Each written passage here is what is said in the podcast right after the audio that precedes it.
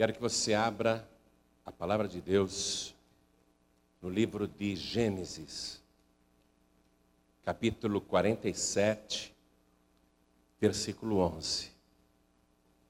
É muito forte o que você vai aprender agora. Muito forte mesmo. Livro de Gênesis, capítulo 47, versículo 11.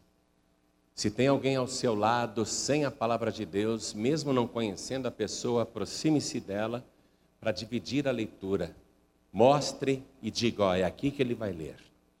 E vou recomendar a você que hoje veio sem a palavra de Deus, sem o livro santo, sem a Bíblia Sagrada, sem o Evangelho, que nas próximas reuniões você venha e traga sempre uma caneta para fazer observações. Então você precisa se acostumar sempre a fazer anotações nas páginas da Bíblia. Todas as minhas Bíblias anteriores são ricas em anotações. Porque quando você relê aquilo e vê a notinha, vem à tua mente tudo o que você tinha aprendido. Não deixa você esquecer, entendeu? Então se acostume sempre a fazer anotações. Então olha só. Acharam? Está escrito o seguinte: e José fez habitar a seu pai e seus irmãos e deu-lhes possessão na terra do Egito, no melhor da terra. Diga, no melhor da terra. Na terra de Ramsés, como Faraó ordenara. E José sustentou de pão a seu pai e a seus irmãos e a toda a casa de seu pai, segundo as suas famílias. Você está vendo? José era casado, tinha dois filhos, ele sustenta a família dele. Mas ele agora está sustentando também a família do seu pai, as famílias de seus onze irmãos e todas as suas casas. José é um provedor. E você vai ver como este homem fez para chegar nesta posição, e isso não é tudo. E o que nós encontramos na palavra de Deus é sempre uma sombra do que Deus quer fazer na tua vida. Amém? Você tem que ouvir a palavra e acreditar. Então eu vou reler, preste atenção e comece a se ver no lugar de José, tá? Eu vou ler aqui José, mas você vai lendo o teu nome. E José fez habitar a seu pai e seus irmãos e deu-lhes possessão na terra do Egito, no melhor da terra. Diga, no melhor da terra na terra de Ramsés, como Faraó ordenara. E José sustentou de pão a seu pai e a seus irmãos e a toda a sua casa de seu pai, segundo as suas famílias. Sustentou de pão é uma maneira figurada de dizer dei tudo, sustento completo. Não é que o pai dele comia pão no café da manhã, no almoço e na janta. Sustentar de pão significa sustentar, não deixar faltar mantimento nenhum. A coisa é muito ampla. Então agora eu leio mais uma vez, e cada pessoa que está comigo aqui na sede da Paz e Vida repete em seguida. Vamos lá.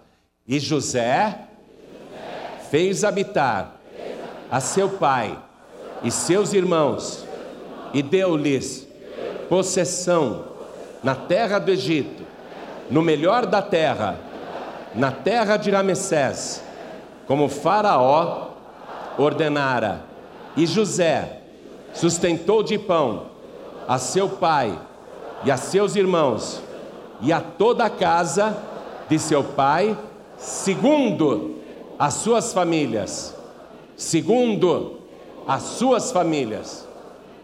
Quantas famílias? Só de irmãos ele tinha onze. Ele sustentava todos os irmãos e suas famílias sustentava a casa de seu pai. E o seu pai tinha uma casa grande e precisava de muitos recursos para ser mantida.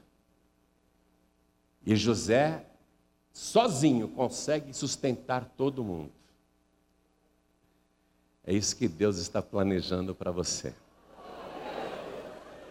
Você ser um provedor primeiramente da sua própria casa, sustentar bem a pessoa que você ama, sustentar bem os seus filhos, prover do bom e do melhor, e ter tanta abundância, tanta fartura, para sustentar outras famílias, para sustentar muita gente, parentes, vizinhos, conhecidos. Você ter um negócio próprio e muitos empregados e sustentar várias famílias. Seus empregados serem mantidos por você, não faltar nada. Amém? É isso que Deus tem planejado para a sua vida e Deus diz na sua palavra: se quiserdes e ouvirdes, comereis o melhor desta terra. É para quem quiser. Quem aqui quer? Todo mundo quer. Mas se quiser dizer, ouvirdes. Não é entrar por um ouvido e sair pelo outro. Se quiser dizer ouvirdes, significa obedecer. Aí sim, aí Deus vai cumprir tudo isso. Então eu pergunto: quem quer ouvir a palavra de Deus? Quem quer tudo o que Deus promete, levante a mão. Então vamos dar para esta palavra poderosa, viva e eficaz, a melhor salva de palmas que nós já demos em toda a nossa vida. Mas a melhor mesmo, e aplaude mesmo, e aplaude para valer. Enquanto você aplaude, abra tua boca e dá glória a Deus, de novo, e de novo, e de novo e vai aplaudindo e glorificando. E você que está nos assistindo pela TV, você que está nos ouvindo pela rádio, você que está nos ouvindo pela internet, nos assistindo pelo YouTube e em toda parte, no Brasil e no exterior, junte-se a nós e glorifique ao Senhor. Abra tua boca e dá glória, glória, glória, glória. Continua aplaudindo, continua glorificando. Vamos fazer este louvor chegar até o trono do Altíssimo. Isso, mais, mais, mais. Continua, continua, não pare. Oh meu Deus, olha que coisa linda.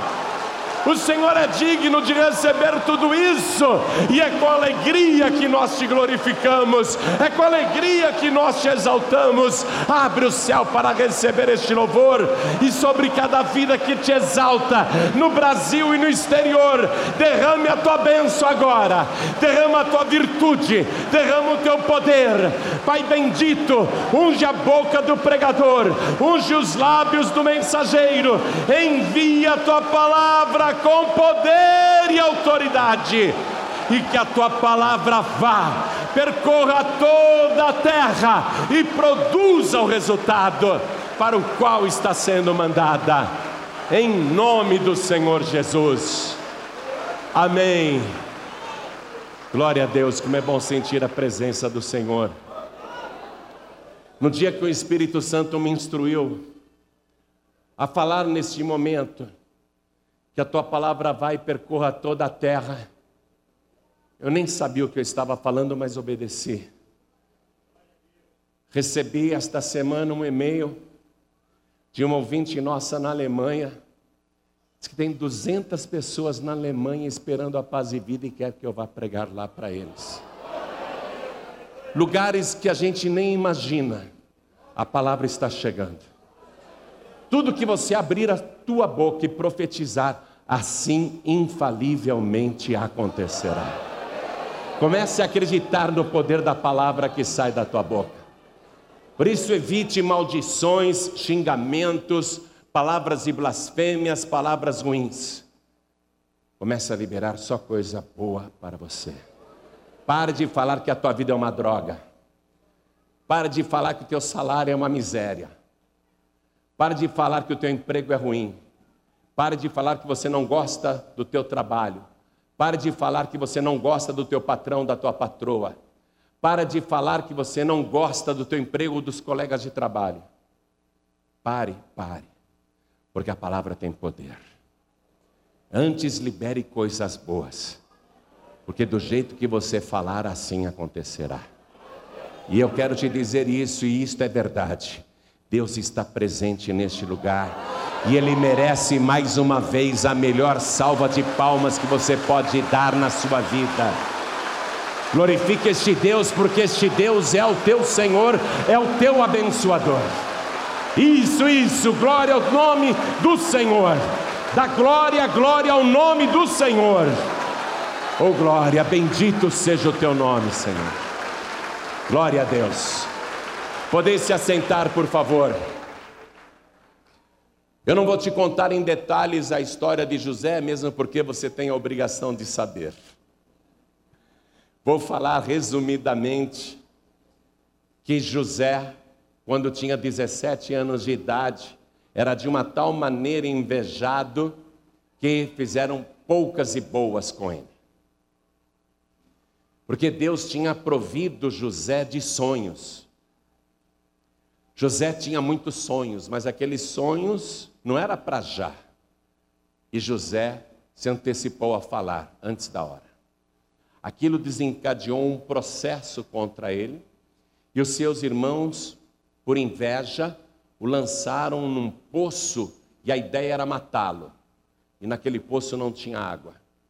E eles comiam pão em volta daquele poço e José ali com fome e com sede, e ele não era provido pelos irmãos.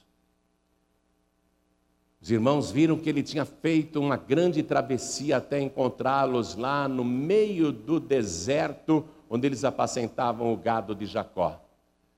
Jacó tinha mandado o filho mais novo, o José, para encontrar os irmãos.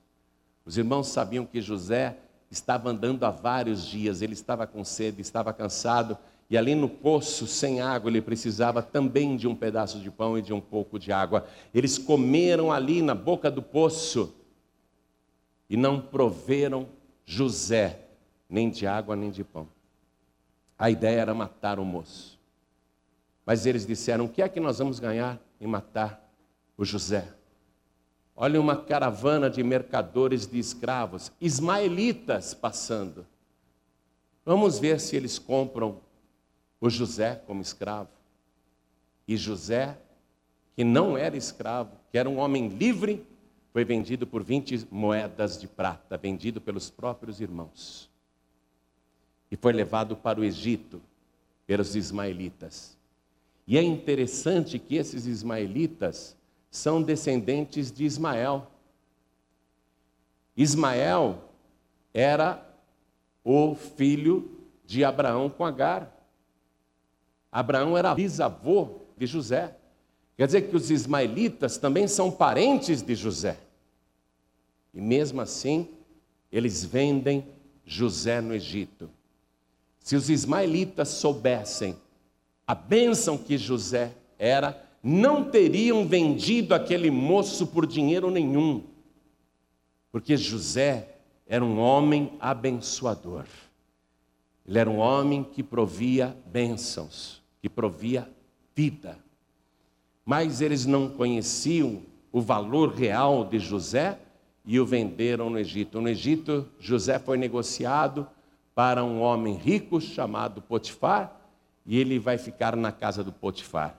E na casa de Potifar, aquele escravo hebreu que aprende a falar egípcio, vai conduzir a sua própria vida com tanta sabedoria na casa de Potifar, que ele acaba se tornando o principal mordomo da casa e de todos os bens daquele egípcio rico. E José então se torna provedor na casa de Potifar. Está escrito na palavra que o Potifar não sabia de nada dos negócios ou dos problemas ou das coisas relativas a tudo que ele tinha, porque José, o mordomo, o escravo hebreu, cuidava de tudo para ele. Potifar só sabia daquilo que ele comia. E a mesa de Potifar era provida por José. Veja, mesmo sendo um escravo, ele se tornou provedor na casa do rico Potifar. Você pode ser o menor empregado aonde você está. Você pode ser o funcionário mais insignificante ou a funcionária mais simples. Você pode ser a pessoa mais desprezada ou ignorada aonde você trabalha. Mas se você aprender os segredos de José, que são a palavra de Deus revelada, a palavra rema, aonde quer que você estiver, você vai se tornar a pessoa mais importante. Quando você aprende a palavra de Deus e a ser fiel a este Deus, então aonde você estiver, você deixa de ser a pessoa mais insignificante para se tornar a mais importante. E mesmo José sendo escravo, ele aprendeu a ser provedor daquele homem rico. Ele se tornou provedor na casa de Potifar. O inferno se levantou, surgiu uma calúnia, uma falsa acusação, e José foi jogado na prisão como se fosse um estuprador. Ficou na cadeia três anos, injustamente. Ele poderia se revoltar. Eu não tenho culpa nenhuma, não estuprei ninguém, sequer cheguei perto da esposa do Potifar, pelo contrário, ela que me assediou e eu fugi dela. Eu estou revoltado com Deus porque Deus deixou essas coisas ruins acontecerem comigo. Primeiro, meus irmãos tentaram me matar, depois me jogaram num poço sem água, depois me venderam como escravo. Aí eu venho aqui na casa de Potifar, minha vida estava indo bem e me acontece isso agora. Fui jogado na prisão. Não, Deus não me ama, Deus não existe. Ele poderia falar tudo isso, poderia ou não poderia? Mas ali na cadeia, ele continuou fiel a Deus. Ele continuou servindo ao Senhor, manteve a sua integridade. Você precisa aprender isso. Você não pode se igualar àquelas pessoas que só querem servir a Deus quando tudo vai bem. Quando a vida dá uma virada e a pessoa fica doente, ou perde o emprego, ou a empresa vai à falência, ou tudo dá errado, você não pode se igualar àquelas pessoas que começam a xingar Deus, a blasfemar, a reclamar você tem que aprender com José. Porque aonde você estiver, Deus está contigo. Você tem que aprender isso. Você não pode reclamar que estão te caluniando, te difamando, inventando coisas a seu respeito, querer vingança, a morte de outras pessoas. Você não pode dar lugar ao ódio, à amargura, se tornar uma pessoa azeda, aumentar a sua infelicidade. Porque o que o diabo quer é isso mesmo, que você blasfeme de Deus. Você tem que manter a sua integridade, como José fez. Na cadeia ele ficou três anos, não foram três semanas, nem três meses, três anos. Era tempo suficiente para falar: eu vou apodrecer aqui, Deus se esqueceu de mim. No entanto, no final daqueles três anos, José vai ver a mão de Deus trabalhando por ele lá no palácio do Faraó. Eu quero que você creia nisso, ainda que você esteja numa prisão de miséria. Pastor João Ribe, estou passando necessidades. Estou numa prisão miserável. Eu não tenho dinheiro nem para me sustentar, quanto mais sustentar a minha família ou a minha casa. Eu estou numa prisão financeira onde tudo é prejuízo, tudo para mim dá errado, parece que o céu desabou na minha cabeça. Eu quero que você não lamente mais a tua vida, nem se sinta um azarado, uma azarada, pelo contrário, você é a pessoa mais abençoada do mundo. Porque enquanto você está aqui ouvindo esta palavra, Deus lá da glória está trabalhando por você e dando ordem a teu respeito. Deus está ordenando aos anjos que trabalhem em teu favor. Deus está corrigindo as coisas lá fora. Deus está mexendo com homens. Deus está mexendo com empresas. Deus está mexendo com organizações. Deus está mexendo com os teus superiores, com juízes, com delegados. Deus está mexendo com autoridades. Deus está agindo em teu favor, sabe? Sabe por quê? Porque Ele te escolheu, Ele te ama. Deus tem um plano na tua vida. José, na cadeia, se tornou o provedor do carcereiro, se tornou o provedor de todos os presidiários. Você pensa que na cadeia ele se tornou mais um dos miseráveis? Não ele se tornou o homem mais importante da penitenciária. O carcereiro deu a chave para ele, ó. A chave desta cela, a chave desta cela, a chave do cárcere, tem tudo aqui na tua mão. O carcereiro ficou só descansando. Quem administrava a cadeia era José. E ao invés de ele dizer, agora eu sou o chefe da gangue, agora eu vou organizar o crime aqui dentro. Escutem, presidiários que estão me ouvindo agora. Eu sou muito ouvido nas cadeias. José estava na cadeia com todas as chaves de todas as celas. Ele podia falar: agora eu vou organizar o crime, uma rebelião aqui dentro. Vou preparar uma mega fuga. Não, ele manteve o presídio em paz. Ele era provedor de todos os presidiários. Ele provia paz para os detentos. Ele apartava brigas. Ele incentivava o amor, o perdão. Ele cuidava de presos doentes. Ele não deixava faltar alimento para nenhum encarcerado. Ele se tornou responsável pelo sustento de todos os presos daquele cárcere. Você está entendendo o que é ser um provedor?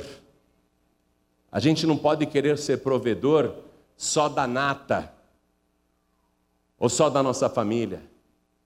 Nós temos que ser provedores de todas as pessoas até das mais indignas, até daquelas pessoas que qualquer um viraria as costas, mas você não é como os demais. Você é um servo de Deus, você é uma serva de Deus.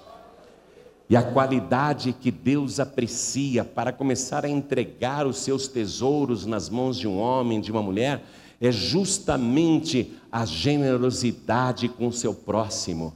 José era extremamente generoso com os piores miseráveis daquele presídio e nunca deixou faltar nada para ninguém. Mas ali no cárcere, enquanto ele fazia isto e servia o seu próximo, mesmo que o próximo fosse indigno, Deus estava trabalhando por ele. Na residência mais importante do Egito, Deus começou a trabalhar na mente do homem mais poderoso do Egito, o Faraó. E Deus fez o Faraó ter aquele sonho das sete vacas gordas, seguidas de sete vacas magras que devoravam as gordas. Deus fez o Faraó sonhar numa outra noite um pé de milho, onde cresciam sete espigas cheias de grãos e grandes. E logo em seguida, outro pé de milho com sete espigas feias, magras, que devoravam as espigas gordas. E o Faraó queria saber o significado deste sonho, e nenhum adivinho ou mago do Egito pôde revelar, porque aquilo era mistério de Deus. E Jesus, quando estava aqui na terra, falou isto: o diabo só entende das coisas que são dos homens, o diabo não entende das coisas que são de Deus. Nenhum adivinho, mago ou feiticeiro do Egito conseguiu revelar o sonho de Faraó. Mas o copeiro assistente do rei, do Faraó, disse: Ó, oh, na cadeia tem um moço que sabe interpretar qualquer sonho. Ele interpretou o meu sonho na prisão de que eu seria livre e eu estou aqui, que eu seria restituído na função e colocaria o copo na sua mão. O faraó disse: Ele acerta mesmo? Sabe tudo. Então manda trazer ele aqui. E José vai lá e imediatamente interpreta os dois sonhos do Faraó. E José diz: sete vacas gordas são sete anos de fartura, sete vacas magras são sete anos de fome, sete espigas cheias de grãos são sete anos de fartura, sete espigas magras e sem grãos que devoram as outras espigas são sete anos de fome. O sonho é o mesmo, Faraó. Deus duplicou o sonho, porque quando Deus duplica, ele se apressa a fazer as coisas. O meu Deus está me revelando o seguinte, Faraó: virão aqui sete anos de fome em toda a terra, virão sete anos de fartura. Primeiro, sete anos de fartura, depois sete anos de muita fome, e a fome será tão grande que o povo se esquecerá dos sete anos de fartura. É uma crise sem precedentes. Faraó, escute o meu conselho. Durante esses sete anos que a terra vai produzir muito, armazene todo o mantimento possível e se prepare para os sete anos que virão de miséria e fome. Arrume um administrador para gerenciar esta situação porque Deus vai cumprir o que ele de primeira mão anunciou para Faraó. E o Faraó disse para os seus ministros: Vocês estão vendo este moço? Ele é um escravo, mas ele tem o Espírito de Deus. Eu não sei de ninguém, à primeira vista, mais sábio do que ele. Por isso, eu, como Faraó, nomeio este escravo como vice-faraó, como vice-presidente do Egito. Ele estará sobre todos. Tire esta roupa imunda que ele está usando, tire essa roupa de escravo, coloque nele uma roupa real, preparem o meu carro real, o meu cavalo real, Coloquem este moço sobre a carruagem, percorram todo o Egito e por onde ele passar, todos se ajoelhem diante dele porque ninguém no Egito vai pôr o pé no chão ou tirar o pé do chão sem ordem deste moço. E o teu nome agora não será mais José, o teu nome será Zafenate e Paneia. Sabe o que quer dizer Zafenate e Paneia? Salvador do mundo. Então José foi levado a esta condição de Salvador do mundo. Durante sete anos ele estocou todo o mantimento produzido, guardou tudo o que podia. No final dos sete anos começou a fome. Acabou o mantimento na terra. Começou a crise. As pessoas ouviram dizer que só no Egito tinha comida. Inclusive Jacó, velho, lá em Canaã, disse para os seus filhos, muitos anos depois, evidente, né? Olha, lá no Egito tem comida. O que, que vocês estão fazendo aqui? Vão lá comprar. Já havia passado 13 anos desde o dia que eles jogaram José na cova. Eles não se lembravam mais de José. Já tinha 13 anos que eles não sabiam ou tinham qualquer notícias de José, sabiam apenas que ele tinha sido vendido como escravo para o Egito, mas não sabiam se ele estava vivo ou morto. Para o pai, eles contaram que José estava morto. Para Jacó, José estava morto. Então Jacó diz: No Egito tem comida, peguem dinheiro e vão comprar. Foi assim que eles vão reencontrar José, só que agora ele está vestido como egípcio. Nem lembra aquele hebreu, nem o escravo. O homem mais importante do Egito. Jamais seus irmãos iriam imaginar que aquele Zafenate Paneia, que se vestia como egípcio agora, era o José que eles tinham jogado na cova e vendido como escravo. E contaram para o pai que ele estava morto. Eles nem imaginavam isso. Você precisa ler essa história, eu não vou detalhar esta parte. Você precisa ler esta parte, acompanhar na sua casa, fazer a leitura. Mas José finalmente, finalmente, depois de muitas idas e vindas, ele vai se revelar aos seus irmãos. E seus irmãos se colocarão de joelhos na frente dele. E aí José vai se lembrar do sonho que Deus tinha dado, os sonhos que ele tinha tido quando era criança, ainda um adolescente. Ele sonhou que ele estava no campo, colhendo feixes de mantimento com seus irmãos, e o seu feixe que estava no chão, de repente se colocava de pé, e os feixes dos seus irmãos também se colocavam de pé, e rodeavam o feixe de José, e todos os onze feixes se ajoelhavam diante do feixe de José. Quando ele viu os irmãos ajoelhados diante dele, ele se lembrou do sonho. Quando Jacó vai ser trazido também de Canaã para morar com José, lá no Egito e reencontrar o filho que ele pensava que estava morto, ele vai tratar José não como filho, mas como alguém maior do que ele. Aí José se lembra também do sonho que ele teve quando ele viu o sol a lua e onze estrelas se inclinando diante dele. A família inteira. Tudo se cumpriu, tudo se cumpriu. Aí José, que poderia fazer uma grande vingança, ele não fez vingança nenhuma, nem contra Potifar, nem contra a esposa de Potifar que o caluniou, ele não fez vingança nenhuma contra os seus irmãos que fizeram todo aquele mal contra ele. E os seus irmãos morriam de medo, pensando agora que ele tem autoridade, ele vai nos fazer sofrer. E ele vai dizer para os irmãos dele: não terem medo. Ele diz o seguinte: quero que você acompanhe comigo agora, no capítulo 45, versículo 4. E disse José a seus irmãos: Peço-vos, chegai-vos a mim. José estava com 32 anos agora. Já tinha 15 anos que os seus irmãos não o viam. E ele agora se revela. Então José disse: Eu sou José, vosso irmão, a quem vendestes para o Egito.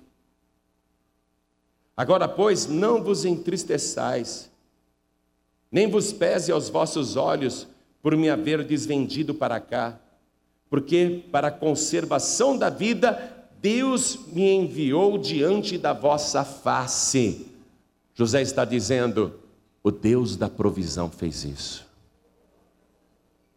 Já sabendo o que aconteceria 15 anos depois, ele trabalhou com 15 anos de antecedência, é isso que José está dizendo. Deus me enviou para cá antes de vós para a conservação da vida, porque Deus sabia que ia acontecer toda essa crise mundial. Porque já houve dois anos de fome no meio da terra, diz José, e ainda restam cinco anos em que não haverá lavoura nem colheita. Pelo que Deus me enviou diante da vossa face para conservar vossa sucessão na terra e para guardar-vos em vida por um grande livramento. Está tomando posse desta palavra? Deus está trabalhando com antecedência pela tua vida. Deus viu tudo o que aconteceu com você em todos estes anos tudo que tem se passado com você, todos os teus dramas e sofrimentos, e Deus se antecipou.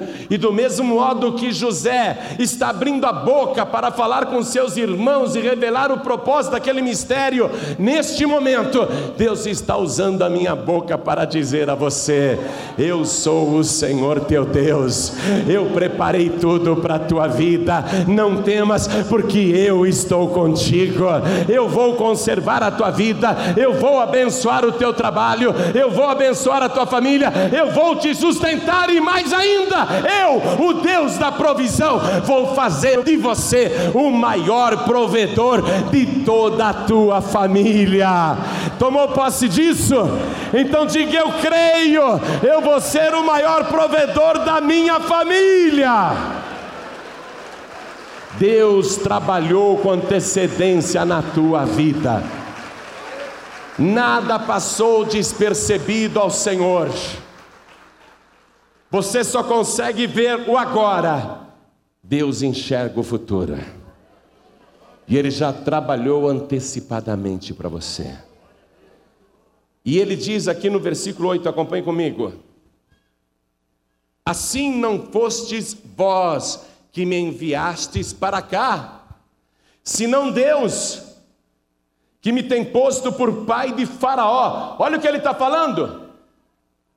Um escravo hebreu, colocado por Deus, pai de Faraó, provedor de Faraó. Porque o pai é aquele que provê. Quem é que tem a obrigação de sustentar a casa? O pai de família. E muitas mães hoje até exercem este papel de mãe de família e pai de família ao mesmo tempo. José está dizendo: Deus me pôs aqui por pai de Faraó, ou seja, ele é o provedor do Faraó. Continuando, e por senhor de toda a sua casa, e por senhor, mas ele era um escravo.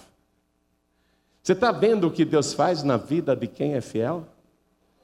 Você pode estar embaixo, mas Deus vai te colocar em cima. Você pode ter sido cauda até hoje, mas Deus está te colocando por cabeça.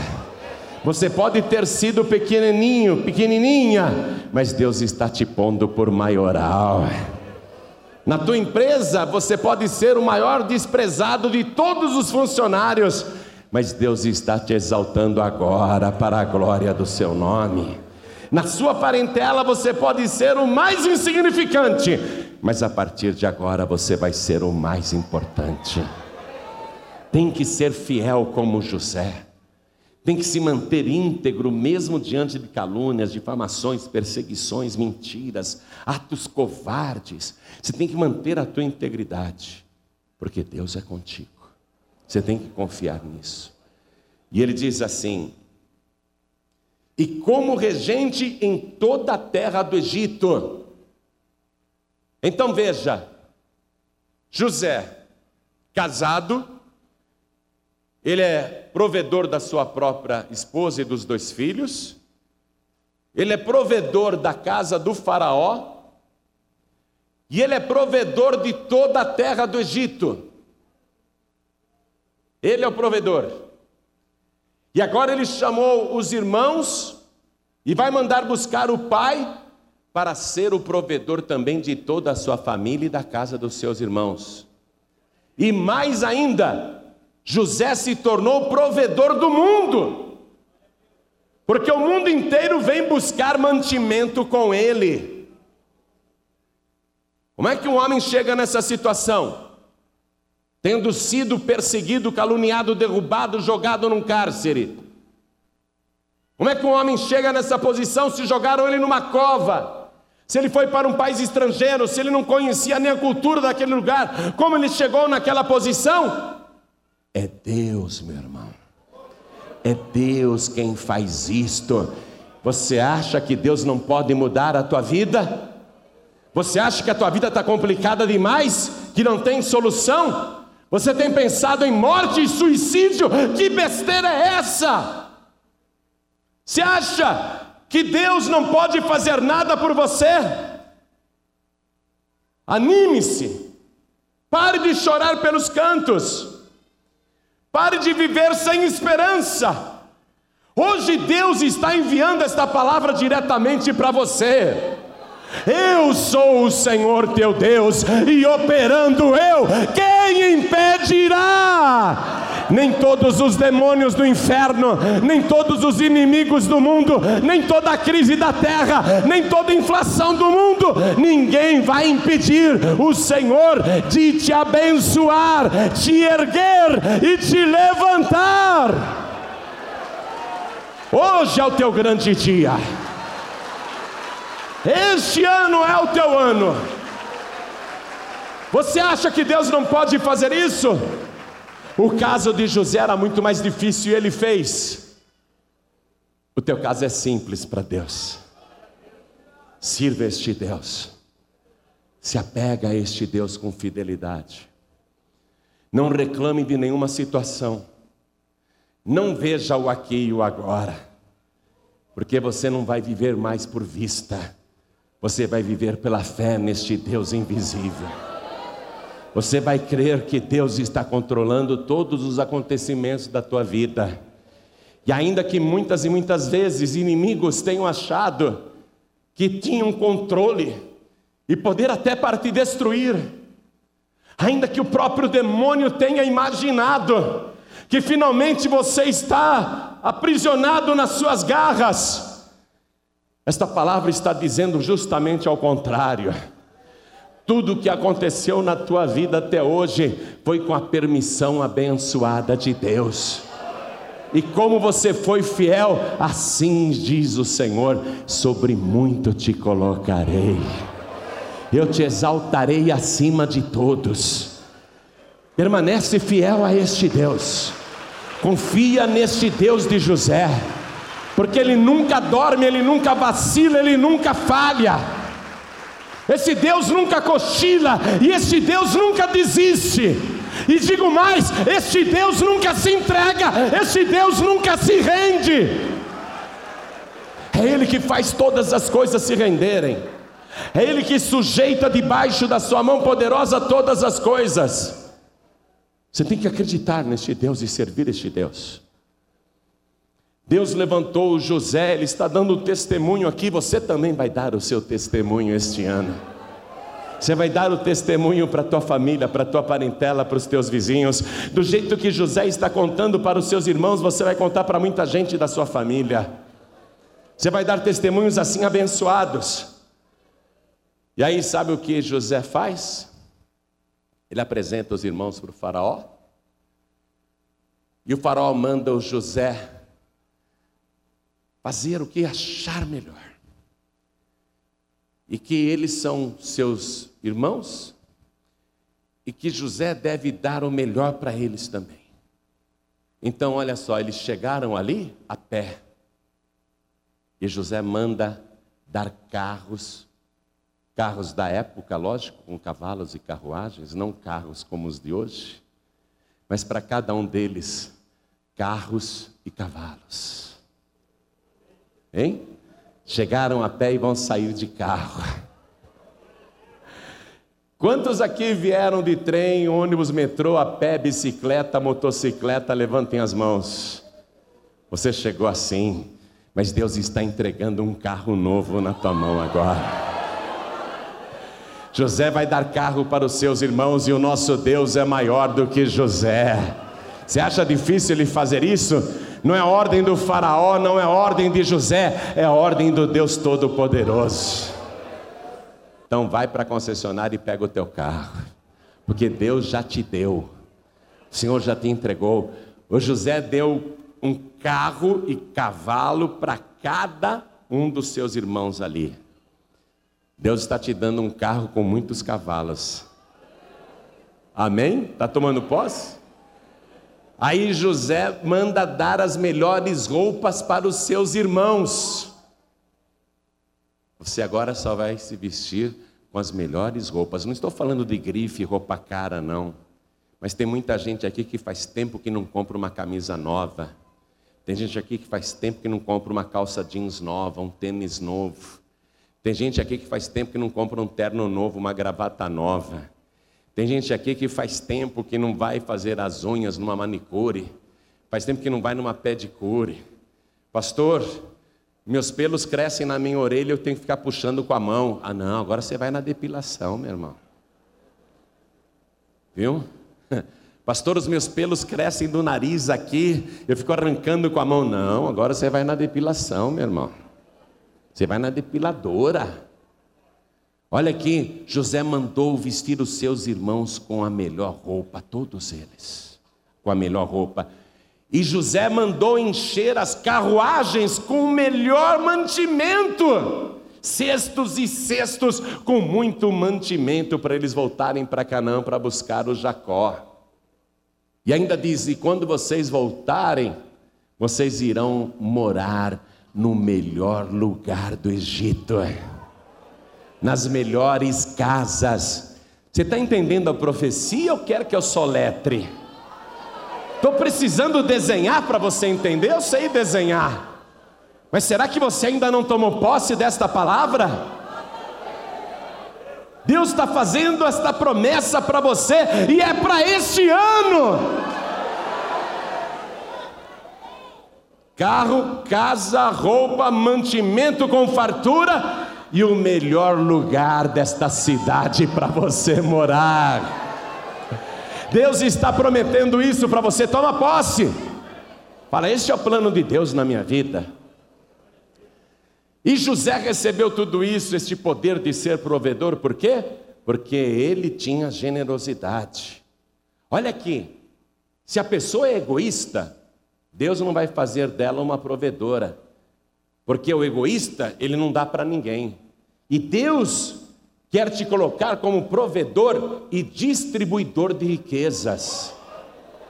Não para você ficar acumulando, acumulando para você e não dou para ninguém. Você tem que ter a disposição. Deus vai entregar nas minhas mãos, eu vou ter tanto, vou sustentar bem a minha família. E ainda que eu tenha muitas riquezas, eu vou distribuir estas riquezas. Eu vou atender parentes, vou atender vizinhos necessitados e até estranhos e desconhecidos. E vou atender até quem não merece ser atendido. Você tem que ter essa generosidade, porque o egoísta não dá nada para ninguém. Então, para que, que Deus vai dar o dom de ser um provedor para uma pessoa egoísta, sabendo que esta pessoa só vai acumular e não vai dar nada para ninguém? Lá em Atos capítulo 20, versículo 35, está escrito que Jesus disse que melhor coisa é dar do que receber. O egoísta não sabe que melhor coisa é dar do que receber. O egoísta pensa que melhor coisa é guardar do que dar para os outros. O egoísta nunca vai ser um provedor. Ó, muda a tua cabeça, hein? Se até hoje você foi mão de vaca, se até hoje você tinha escorpião no bolso, não enfiava a mão no bolso de jeito nenhum, se até hoje você não dava esmolas na rua, nos faróis, nos semáforos, se até hoje você se recusava a dar ofertas na igreja, ou sustentar ministério, ou prover a palavra, muda a tua cabeça. Se até hoje você não quis ser dizimista, muda esse teu pensamento. A pessoa que só retém, ela perde, mas a pessoa que distribui ganha. E quanto mais você distribui, mais você terá. Você não vai mais usar as desculpas habituais dizendo: "Ah, eu não dou dinheiro para quem pede na rua porque vai beber ou vai comprar pedra de crack". Jesus disse: "Dá a quem te pedir e não te desvies daquele que pede que lhe emprestes". Generosidade, você tem que ser um provedor. José era generoso com todo mundo. Olha o que ele está fazendo com os irmãos. Você concorda que ele devia cavar um poço para cada irmão? Onze poços sem água e jogar eles lá dentro. Você concorda que ele devia escravizar os irmãos, seus miseráveis? Agora a coisa mudou. Eu sou, eu sou o Senhor do Egito. Agora vocês vão ser escravos. Vocês vão pagar por aquilo que me fizeram. Você concorda que José tinha o direito de fazer isso, olho por olho e dente por dente? Você concorda que José tinha todo o direito de açoitá-los, de maltratá-los, de fazê-los passar necessidades, de colocá-los nos piores lugares, mas ele fez tudo ao contrário. Quem está compreendendo isso, levante a mão. Você está compreendendo a generosidade de José? Olha o que ele está fazendo para os seus irmãos.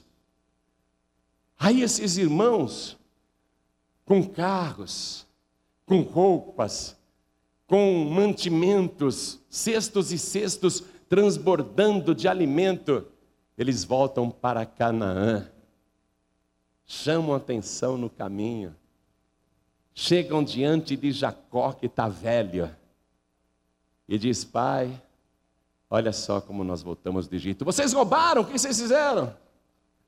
Não, e nós temos uma boa notícia. Aquele irmão mais novo, que o senhor pensava que estava morto. Sabe quem ele é, pai? Aquele teu filho que o senhor pensava que estava morto, sabe quem ele é? Ele é o Zafenate Paneia, o Salvador do mundo, o regente de toda a terra, a maior autoridade deste mundo. Está recebendo esta palavra? Você sabe a quem José representa? Ele é um arquétipo de Jesus Cristo, é uma figura de Jesus Cristo no Antigo Testamento. Jesus foi vendido por 30 moedas de prata, Jesus também foi jogado numa cova. Depois de morto, ele foi jogado numa sepultura, numa caverna. Quando foram olhar lá o poço onde José tinha sido jogado, estava vazio. Cadê ele? Sumiu, ah, morreu. Quando você vai em Jerusalém olhar a sepultura de Jesus Cristo, ela está vazia. Aí perguntam: cadê o cadáver que deveria estar aqui? Ninguém vê um cadáver lá. Muita gente pensa que Jesus Cristo morreu, está morto e o seu cadáver desapareceu, mas não é verdade. A boa notícia é esta: mundo, eu digo isto para o mundo, a boa notícia é esta Jesus Cristo, o Salvador do mundo, não está morto, ele ressuscitou, está vivo pelos séculos dos séculos e é o grande provedor de toda a terra, é aquele que não deixa te faltar nada, é aquele que te dá vida e vida com abundância, vida de verdade. Jacó recebeu esta boa notícia e vai lá se encontrar com o filho. Aí, depois você vai ler a história, tá? É muito legal. Eles se abraçam, eles choram. Aí eles vão morar na terra de Gozen, a terra mais frutífera para criar gado, porque eles são pecuaristas, eles têm gado, têm ovelhas. Até o faraó diz: toma conta do meu gado também, trabalhem para mim. Enfim, José, neste momento, mostra a sua generosidade e faz o bem até para quem não merece. E agora, José, esta parte que eu quero te mostrar. Ele já se tornou, vamos lá, provedor da sua esposa e dos dois filhos, provedor de onze casas, onze irmãos e suas famílias, provedor da casa do seu pai, provedor da casa do Faraó, provedor da terra do Egito e provedor de todo o mundo. Quando você é um provedor, você recebe a unção de negociador para se tornar um conquistador. Vou te mostrar isso agora para a gente terminar a mensagem. Vamos comigo. Estou terminando, concluindo a mensagem. Capítulo 47 versículo 11. E José fez habitar a seu pai e seus irmãos e deu-lhes possessão na terra do Egito, no melhor da terra, na terra de Ramsés, como faraó ordenara.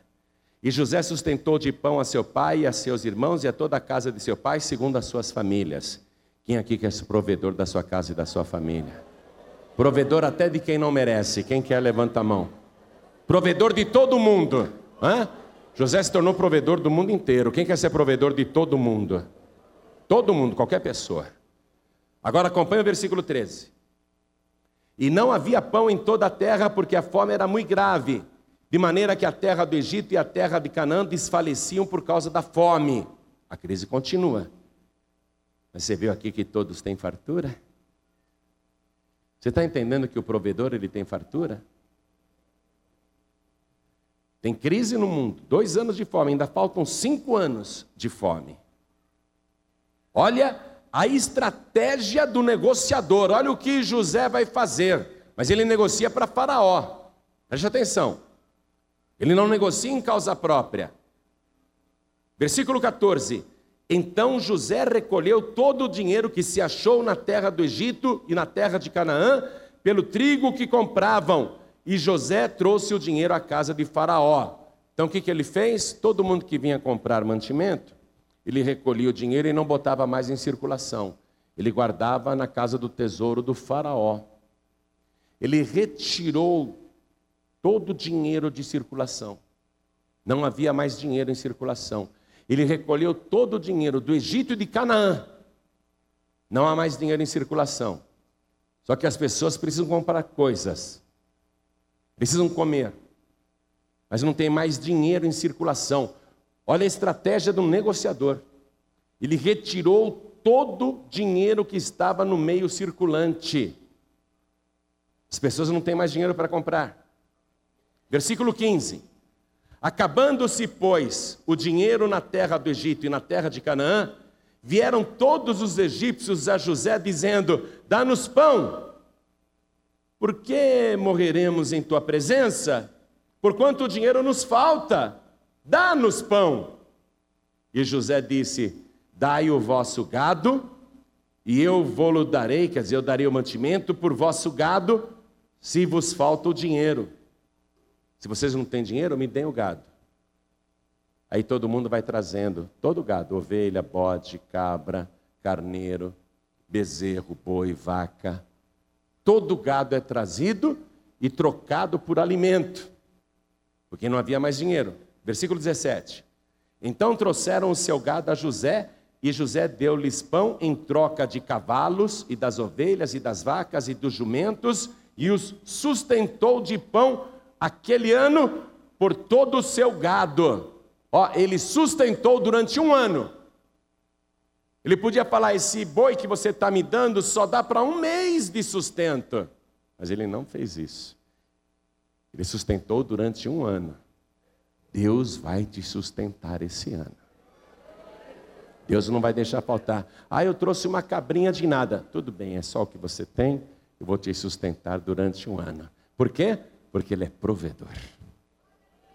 Então todo o gado foi comprado. Ó o negociador, hein? Ó o negociador. Versículo 18 agora.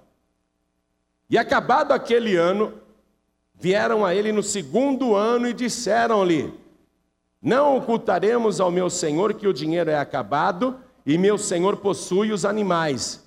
Nenhuma outra coisa nos ficou diante da face de meu senhor, senão o nosso corpo e a nossa terra.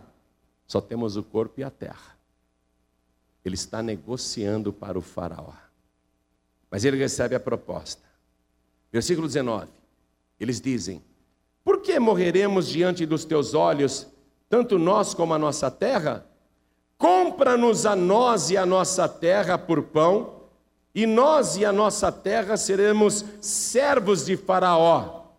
Dá semente para que vivamos e não morramos, e a terra não se desole.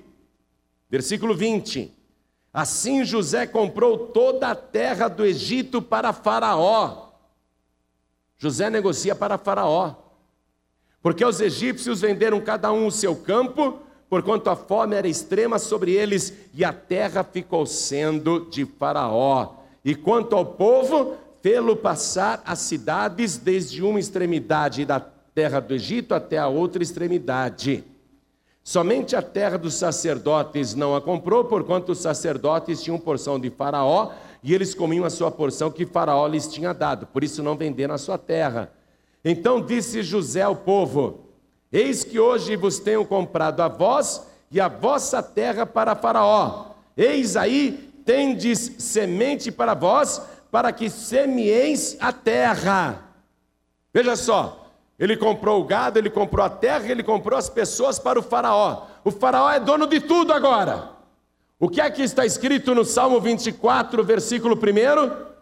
Do Senhor é a terra e toda a sua plenitude, e todas as coisas que há na terra, tudo pertence a Deus. Entenda que neste momento da palavra, José é um tipo de Cristo e Faraó representaria Deus. O faraó ruim que virá depois será 400 anos depois. Esse faraó é bom. Esse faraó é sustentado por José. José honra esse faraó. Então tenha em mente que de uma maneira figurada faraó representa Deus, porque agora faraó é dono de toda a terra, é dono de todo o gado, é dono de todas as pessoas. Compreendeu isso? Quem é o possuidor de todas as coisas no céu e na terra?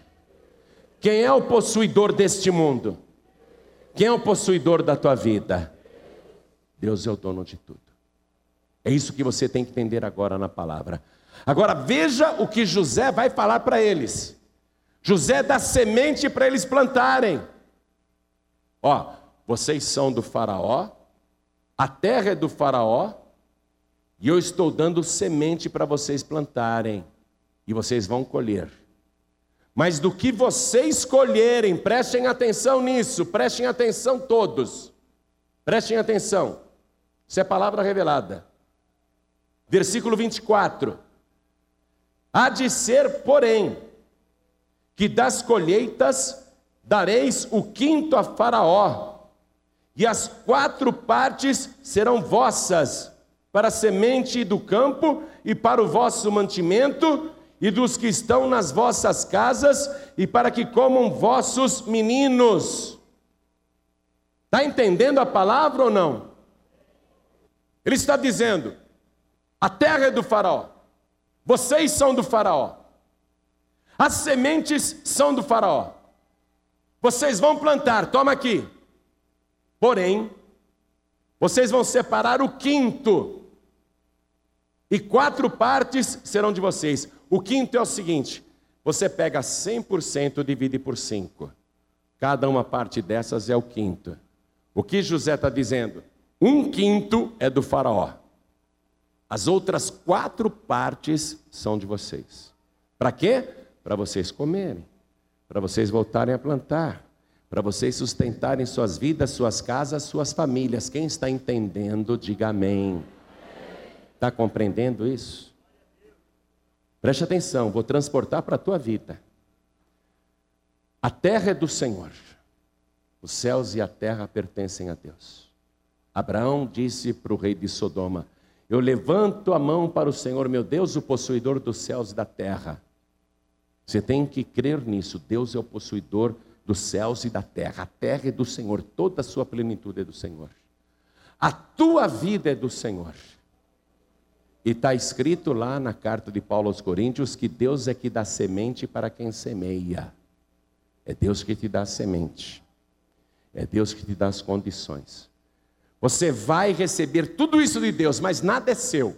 Você não se pertence, a terra não te pertence e a semente não te pertence. Mas Deus está te dando tudo. Você tem que chegar a essa conclusão: eu não tenho nada, tudo é de Deus. E a palavra está dizendo: você vai pegar esta semente, você vai plantar, vai colher, você vai sustentar a sua vida, a sua família, os seus filhos, enfim, todo mundo, mas você vai separar o quinto para Deus. Essa quinta parte é de Deus.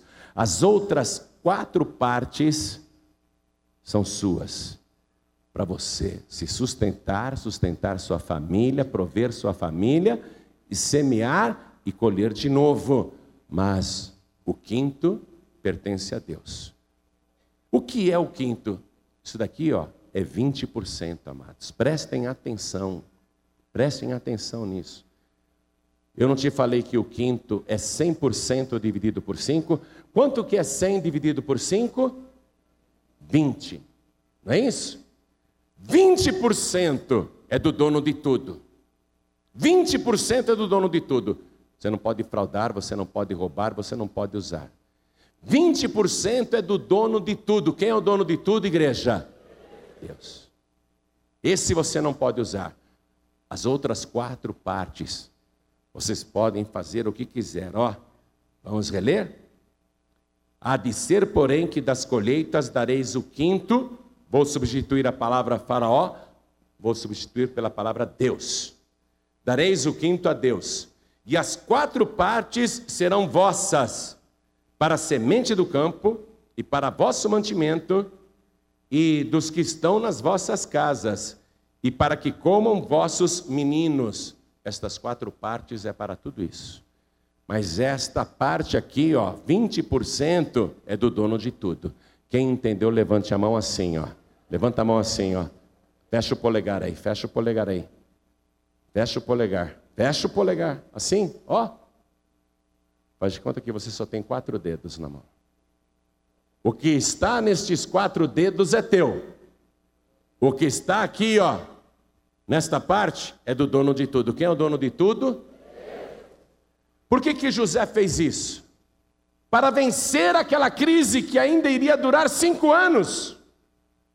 Haveria ainda cinco anos de miséria, cinco anos de dificuldades. Cinco anos de crise. Por que, que José está fazendo isso? Para vencer a crise. O que representa esse quinto aqui para o dono de tudo? 20%. Amados, simples. 10% é o santo dízimo, preste atenção. E os outros 10% é oferta alçada, porque a oferta alçada é equiparada ao dízimo. Quando Deus reclamou, com maldição vocês são amaldiçoados porque me roubam a mim nos dízimos e nas ofertas alçadas. Deus colocou a oferta alçada no mesmo nível do dízimo. Está compreendendo o que José está fazendo? Eu estou te explicando em detalhes. O José não explicou nada para ninguém. José só chegou e disse o seguinte: vocês vão plantar, está aqui.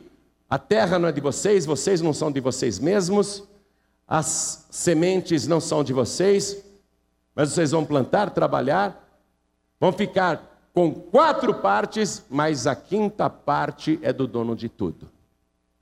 José simplesmente disse isso: vocês vão dar o quinto e acabou. Ele não ficou explicando teologicamente por quê. Eu estou te explicando teologicamente por quê. Por que, que você tem que dar o santo dízimo? Por que, que você tem que dar a oferta alçada igual ou superior ao dízimo? Por causa da bênção que está embutida nisto. Ainda há crise neste mundo. Eu estou lendo as notícias e ouvindo o noticiário e assistindo os telejornais e só se fala de crise. Só se fala de crise. Inflação voltou, o país está encolhendo, o desemprego está aumentando, fábricas estão demitindo, o comércio está fracassando, a indústria está em baixa atividade, até a lavoura está caindo. Temos crise de abastecimento até de água. Temos crise geral agora. Uma crise muito grande. Quanto tempo vai durar? Não sei quantos anos esta crise irá durar. Mas se você seguir esta estratégia que José deu para os egípcios, e que a palavra de Deus está dando para você, esta crise pode durar mais cinco anos ou pode durar mais 50 anos, não interessa. Não importa quanto tempo ela vai durar, se você for fiel a Deus, o teu pão nunca irá faltar. Aquele que dá semente ao que semeia nunca deixará de entregar semente nas tuas mãos. Se você for fiel e entregar para o dono de tudo a quinta parte, que é representada no teu dízimo, na tua oferta alçada, você vai passar pela crise dando risada. E sabe o que é bom quando um país está em crise e você tem dinheiro? É a mesma situação que José viveu. Quando tem crise, mas você tem dinheiro, você vai comprar casa muito boa e apartamento baratinho, baratinho. Você vai comprar terreno baratinho, baratinho. Você vai chegar na concessionária, você vai fazer uma oferta, você vai comprar carro baratinho, baratinho, caminhão, motocicleta. Quando você tem dinheiro e tem uma crise no país, quem tem dinheiro faz grandes negócios. É a unção do conquistador. O que José está ensinando para os egípcios que estão vivendo hoje na miséria? Ele está ensinando: vocês vão dar o quinto e vão se tornar conquistadores. Vocês vão receber multiplicação e não faltará provisão na vida de vocês. Olha só, versículo 25: E disseram: A vida nos tem dado, achemos graça aos olhos de meu Senhor e seremos servos de Faraó. Por favor, fiquem todos de pé. A vida nos tem dado, eles falaram para José. Achemos graça, o que é graça? Favor. Achemos graça aos olhos de meu Senhor e seremos servos de Faraó. Vamos transportar este versículo? Quem é que nos dá vida, igreja?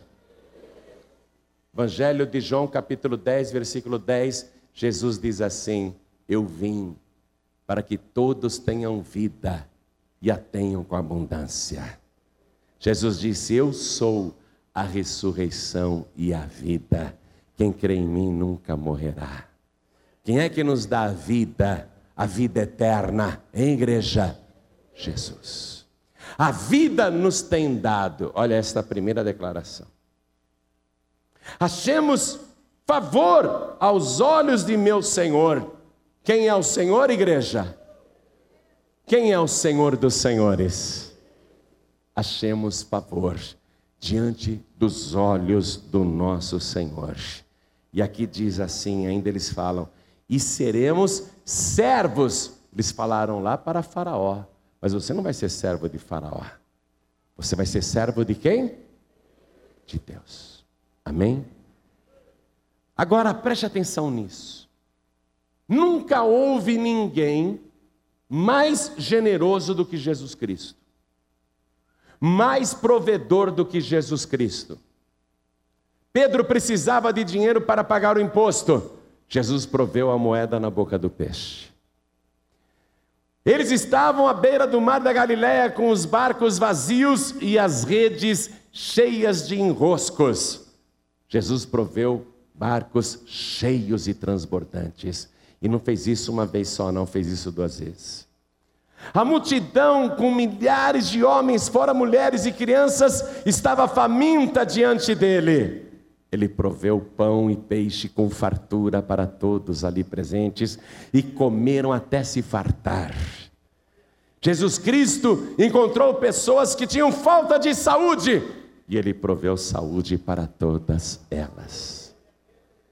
Jesus Cristo encontrou pessoas atormentadas, endemoniadas, e ele proveu libertação e paz verdadeira para todas elas. Jesus Cristo encontrou pecadores atormentados e Jesus Cristo proveu salvação para cada um deles. Por isso que no Salmo 23 está escrito assim: O Senhor é o meu pastor e nada me faltará. Nada faltará por quê? Porque Ele é o grande provedor. Tudo que você precisa, Ele provê, Ele tem. Nunca houve ninguém mais generoso do que Jesus, que amou sem ser amado, que se entregou sem que as pessoas prometessem se entregar a Ele, que se deu inteiramente sem que qualquer pessoa se desse a Ele primeiro. Nunca houve e jamais haverá alguém mais generoso e provedor do que Jesus Cristo. Você tem que encontrar favor diante dos olhos do Senhor. Encontrar favor significa não merecer e mesmo assim receber. Encontremos graça diante dos olhos do Senhor. Encontrar favor diante dos olhos do verdadeiro Senhor. Sem merecer. Porque eu garanto que ninguém, inclusive eu, merece ser salvo, mas somos salvos. Isso é favor. Garanto a vocês que nenhum de nós, inclusive eu, somos dignos de receber tantas bênçãos e mesmo assim recebemos. Isto é favor, isto é graça. Todos nós temos uma paz que nunca sonhamos. Isto é favor de Deus e nós não merecemos. O favor é isto. O Senhor Jesus é o grande provedor e sempre será. Mas você tem que agora reconhecer isso e se apresentar diante dele. Seja você alguém que já conhece a palavra, como era o caso dos irmãos de José. E José disse: Chegai-vos a mim. E eles se chegaram a José. Seja você alguém que não tem conhecimento nenhum da palavra, como aqueles egípcios pagãos, mas eles foram até José o Zafenate Paneia, que significa Salvador do mundo. E mesmo não compreendendo, ao se apresentarem diante do Salvador do mundo, receberam favor. Quando você se apresenta diante de Jesus Cristo, mesmo não compreendendo e mesmo não merecendo, você recebe o favor. Não há ninguém mais generoso e mais provedor do que Jesus Cristo. Ele disse que quem quiser, Ele vai dar água da vida. Qualquer pessoa que pedir, Ele dá. Qualquer pessoa que quiser, Ele atende. Ele é muito generoso, não há ninguém mais generoso do que Ele. Tudo que você ouviu na palavra aqui, Ele tem para te dar, porque Ele é o possuidor dos céus e da terra, Ele recebeu todo o poder, todas as riquezas, tudo lhe pertence, ele é o Senhor dos senhores, ele é o Rei dos reis. Você tem que se apresentar diante dele, tudo está com ele, todos os recursos estão com ele. Toda a saúde que você precisa está com ele. Toda a paz que você precisa está com ele. Toda saída e escape que você precisa está com ele. Toda a libertação de vícios e maldições que você precisa estar com Ele. Toda vida que você precisa estar com Ele. Ele retém tudo, Ele é o dono de tudo, Ele recebeu tudo. Ele é o possuidor de tudo. Você tem que se apresentar diante dEle. Aí você encontra favor diante dos olhos do Senhor. E aí Ele vai te abençoar. A primeira coisa que Ele vai te prover agora são vestes novas. Como fez José com seus irmãos. Tira esses trapos suados, sujos, imundos, empoeirados, mal cheirosos. Coloquem roupas reais e eles se vestiram de outra maneira.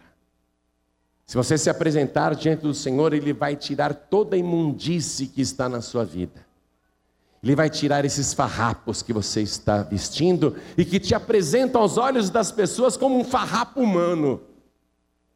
Você chegou aqui nesta situação mas vai voltar para as tuas melhores companhias, para os teus familiares. Você vai voltar um novo homem, uma nova mulher.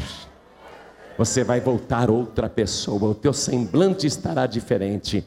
Hoje te viram sair de casa triste, o semblante caído, o coração amargurado, mas eles verão voltar para casa uma pessoa totalmente diferente daquela que eles viram ao sair. Eles verão chegar uma pessoa alegre e feliz, abençoada, o rosto resplandecendo, a glória de Deus na tua vida. Você vai chegar alegre, você vai chegar feliz em casa, você vai chegar outra pessoa. Esse favor que Ele vai fazer por você agora vai transformar você numa nova pessoa, um novo homem, uma nova mulher. Mas tem que se apresentar diante do Salvador do mundo eterno, porque José foi um Salvador temporário, por isso que ele é um tipo de Cristo no Antigo Testamento. Mas Jesus Cristo não, ele é o Salvador eterno. Ele disse: Eu estou vivo pelos séculos dos séculos e tenho nas mãos as chaves da morte e do inferno. Ele sim é o verdadeiro Salvador do mundo. Diante dele você se apresenta agora e ele vai mudar a tua história. Vai porque ele mudou a minha. Vai porque ele muda mesmo. Nós temos milhões de testemunhos no Brasil inteiro. Ele muda mesmo. Ele pega o pobre do pó, levanta o miserável do chão e o faz se assentar entre os poderosos. Ele tem poder para te exaltar. Ele tem autoridade no céu e na terra. Ele declarou isso. Todo poder no céu e na terra. Você acha que o teu caso é difícil? Você acha que é impossível? Já que você acha que é impossível, faz o seguinte: entrega a tua vida para Jesus e vamos ver o que é que Ele vai fazer com você. Vamos ver o que é que Ele vai realizar na tua vida. Já que você está nessa situação, se entrega para Jesus, se entrega de corpo, alma e espírito, e vamos ver o que Ele vai fazer na tua vida a partir de hoje. Esta é a hora, este é o momento. Se apresenta diante do Senhor se apresenta diante do Zafenate Paneia eterno. Então eu pergunto, igreja, quem aqui quer, após ouvir esta palavra, receber o verdadeiro Salvador do mundo? Quem aqui quer receber Jesus Cristo como único, suficiente, exclusivo e eterno Salvador? Ergue a mão direita assim, bem alto, o mais alto que você puder. Olha quanta gente. Que maravilha! Olha que maravilha! Todos vocês que ergueram as mãos, por favor, vem aqui para frente, eu vou esperar vocês de joelhos. Eu vou ficar ajoelhado esperando por vocês. Sabe quem eu sou? Eu sou um criado. Eu trabalho para o Salvador do mundo. Eu sou um mensageiro. Ele mandou buscar você porque nós vamos lá para o palácio agora. Ele disse que vai colocar uma roupa nova em você. Ele disse que vai colocar sandálias nos teus pés e um anel de poder na tua mão. Ele disse que vai transformar a tua vida. Eu sou o mensageiro e vim trazer esta palavra do verdadeiro Salvador. Vamos aplaudir mais, igreja. Olha quanta gente que está chegando. Oh glória! Eu estou esperando você aqui de joelhos, porque eu sou empregado do Rei dos Reis e Senhor dos Senhores. Está chegando mais, vamos aplaudir mais. Está chegando mais, vamos aplaudir. Pede licença e vem. Que coisa linda, que coisa gloriosa, está tendo festa no céu agora. Olha como a palavra agiu, olha como a palavra penetrou nessas pessoas. Eu quero chamar aqui na frente todos os filhos pródigos e filhas pródigas, irmãos e irmãs de José. Ó, oh, quando você saiu da presença do Senhor, é como se você tivesse traído o Senhor. É verdade, porque Ele morreu por você, Ele fez grandes sacrifícios por você, sem você merecer. Ele se entregou inteiramente por tua causa e você foi salvo. Aí um dia você sai da igreja você sai do caminho, você volta para o mundo. É como se fosse uma traição. É como se fosse uma ingratidão. Depois de tudo que ele fez por você, você virou as costas. Mas eu sei que você não é assim, porque você tem ouvido pela rádio e o teu coração ferve com as palavras boas que o Espírito Santo te manda. E você tem o coração voltado para Deus, para as coisas de Deus. E você não aguenta mais viver como se fosse um egípcio, como se fosse um pagão. Olha aqui, você é irmão de José. Eu disse a você que José é um tipo de Cristo, não é? Você é irmão de Jesus Cristo. Como é que está afastado, afastada desse jeito? Filho pródigo, filha pródiga. Saia do seu lugar, vem aqui para frente agora, porque o Senhor vai te sustentar, Ele vai te colocar no melhor lugar desta terra, Ele vai prover roupas novas para você, Ele vai colocar vestes brancas e resplandecentes, Ele vai restaurar a tua vida espiritual, Ele vai transformar o teu caminho, Ele vai te dar honra, você vai ter honra real, você vai poder dizer: Eu sou parente do grande rei. Vamos aplaudir mais por cada filho pródigo, por cada filha pródiga que está chegando, vem. Você que está sem igreja, vem. E todos que se encontram fracos na fé, Pastor João Ribe, a palavra hoje falou tanto comigo, porque eu já estava a ponto de murmurar, blasfemar, diante de tantos problemas e dificuldades. Achava até que Deus tinha se esquecido de mim ou me abandonado.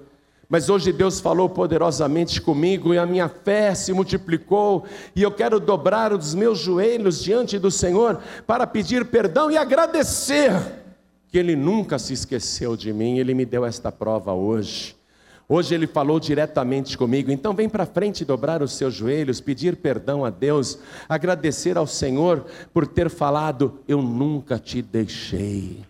Eu nunca te abandonei e jamais te abandonarei. Eu jamais me esquecerei de ti. O mundo inteiro pode virar as costas para ti, eu, contudo, jamais virarei as minhas costas para ti. Vem para cá, vem para cá, vem para cá, o Senhor falou contigo. Hoje Deus falou contigo poderosamente. Vem para cá.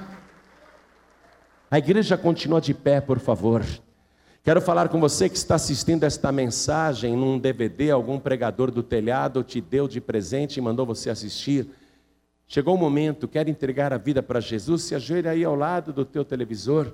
Você que está assistindo esta mensagem pela TV ou pela internet, seja na TV Paz e Vida, na TV no YouTube, quer entregar a vida para Jesus, se ajoelha aí ao lado do seu computador, ao lado do seu televisor. Quero falar com você que está ouvindo esta mensagem pelo rádio em qualquer lugar do Brasil, ou em Portugal, Angola, Moçambique, Cabo Verde, Tomé e Príncipe, Macau, Timor-Leste, quer entregar a vida para Jesus, ajoelhe-se ao lado do teu rádio, porque Jesus é o Salvador do mundo, inclusive o teu Salvador. Esteja você na Europa ou na África, ou na América do Norte, ou na América do Sul, esteja você na Ásia, ou em qualquer lugar do mundo, se você está ouvindo esta mensagem, Jesus Cristo é o verdadeiro Salvador do mundo. Quer entregar a vida para Jesus? Ajoelhe-se ao lado do teu rádio.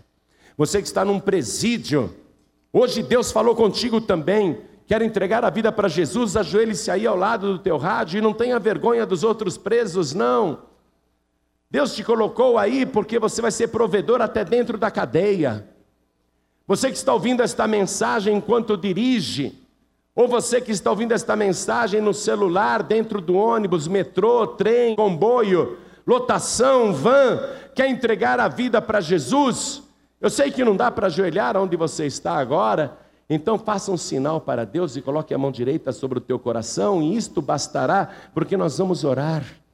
E cada pessoa que está de joelhos, e cada pessoa que pode agora repetir comigo esta oração com bastante fé, ore assim comigo: Meu Deus e meu Pai, eu ouvi a tua santa palavra e eu entendi como o Senhor trabalha, e isto aumentou a minha fé, e é por isso que eu venho à frente e que eu dobro agora os meus joelhos diante do Senhor dos Senhores do Rei dos Reis e do verdadeiro Salvador do mundo, para declarar que me arrependo dos meus pecados e das coisas erradas que eu andei fazendo.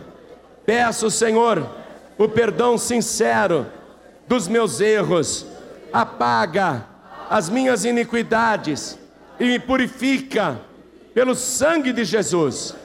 Pai querido, escreve o meu nome no livro da vida e me dê agora a primeira bênção, que é a alegria da minha salvação.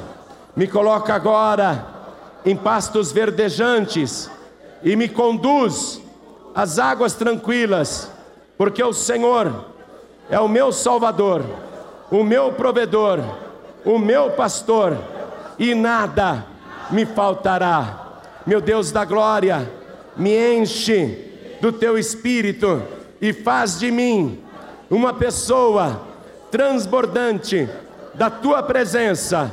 E o principal fruto é o perdão que eu quero liberar para cada pessoa que me caluniou, que me ofendeu, que me difamou, que me perseguiu, que falou mal de mim.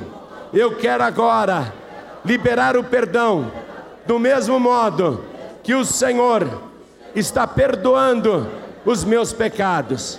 Meu Deus querido, me confirma esta benção e me dá agora vestes novas, brancas e resplandecentes. Retira de mim tudo que não te agrada e faz da minha vida uma benção para a glória do teu nome. E em nome de Jesus, o meu único, suficiente, exclusivo e eterno Salvador, assim seja feito. Amém, Senhor. Você acabou de receber as boas novas do Evangelho através de João Ribe Palharim, um oferecimento dos pregadores do telhado. Participe da reunião de Paz e Vida. Para informações, acesse pazevida.org.br. Paz e Vida, lugar de gente feliz e ungida.